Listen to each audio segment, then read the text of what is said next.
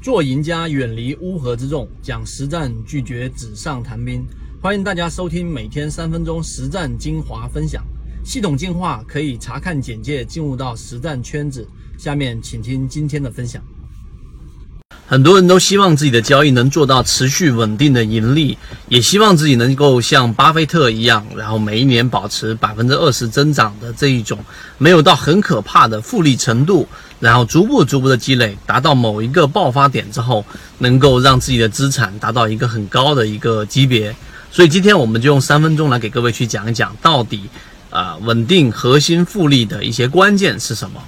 首先我们刚才提到了巴菲特，巴菲特真正的资产增长是在五十岁之后。五十岁之前，如果你认真去考察去看过他的交易收益的话呢，实际上都还没有达到这一种快速的增长阶段，直到五十岁之后才发生了。那么这里的关键是什么呢？我们在左脑护城河，在我们的圈子里面给大家提到了，就是我们说的曾国藩所提到的结硬债打呆仗这六个字。这六个字为为什么那么关键呢？我们都知道太平天国，然后真正在这一场呃农民起义当中死掉的人数将近有四亿，保守估计有五千万，这几乎是冷兵器时代里面最大的一个规模性的这一种死亡人群。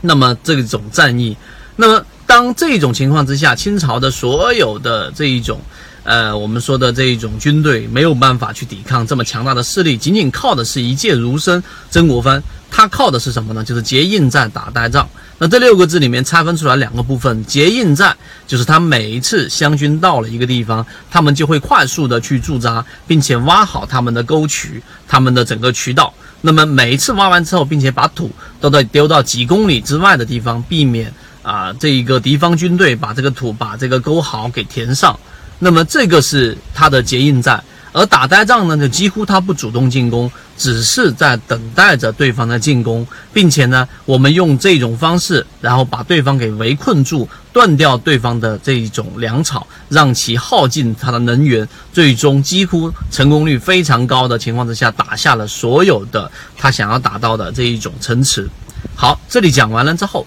第二部分讲完之后，第三部分我们给大家讲了这一个李昌镐。李昌镐是这一个围棋界里面的啊、呃、这一种神级别的人物，打开了一个新的时代。但采访他的时候呢，发现李昌镐你好像每次下棋的时候并没有出现很多的妙手。李昌镐想了很久之后回答是，我几乎不追求妙手，我只追求 百分之五十一 的胜率的时候，我每次小积累胜利，最后能够赢掉这场比赛。所以他的成功率非常高，拿了很多的冠军。这几个例子都告诉给我们，实际上在市场里面长期生存活下去的人，他并不是急功近利的。你可以去看你身边里面的那些啊、呃、很厉害的，看起来很厉害的淘线里面的人物，一年做三倍，一年做两倍，一年做五倍的一大把。但是我们在圈子里面流传那句话，一年做五倍的人很多，五年做一倍的人很少。所以这里面就是告诉给大家，在建立交易模块的时候呢，你的初衷极其之关键。如果你的初初衷是极其的想要短短期内急功近利，那么事物都是有两面性的，可能你就会变得像利弗摩尔一样做空美股，然后大赚一波，成为全国前十的这个有钱人之一，然后又因为你赚了大笔的钱，更加大你的投入，加入你的杠杆，最终又又在这一个短期内把利润全部亏回去，最后饮弹自杀。这个是利弗摩尔。所以事物的发展就是这样子的。今天我们没有讲技术分析，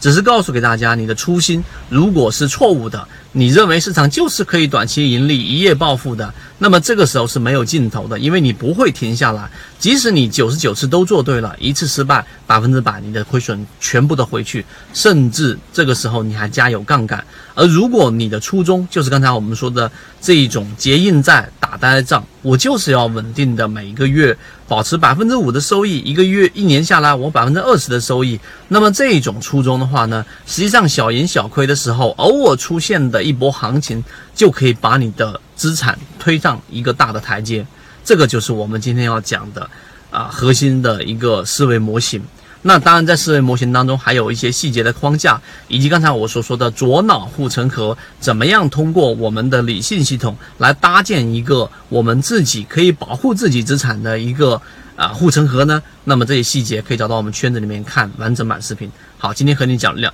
聊那么多，和你一起终身。这里给大家讲的只是交易系统当中的精华部分，参与到系统性进化里面，我们会有完整版的视频和图文资料给大家去学习，并且会有实战营辅助大家去理解。如果你也想在股市当中搭建一套完整的交易系统，长期盈利，可以直接添加上我的微信号 Y K K 二五六，进入到实战圈子，和你一起终身进化。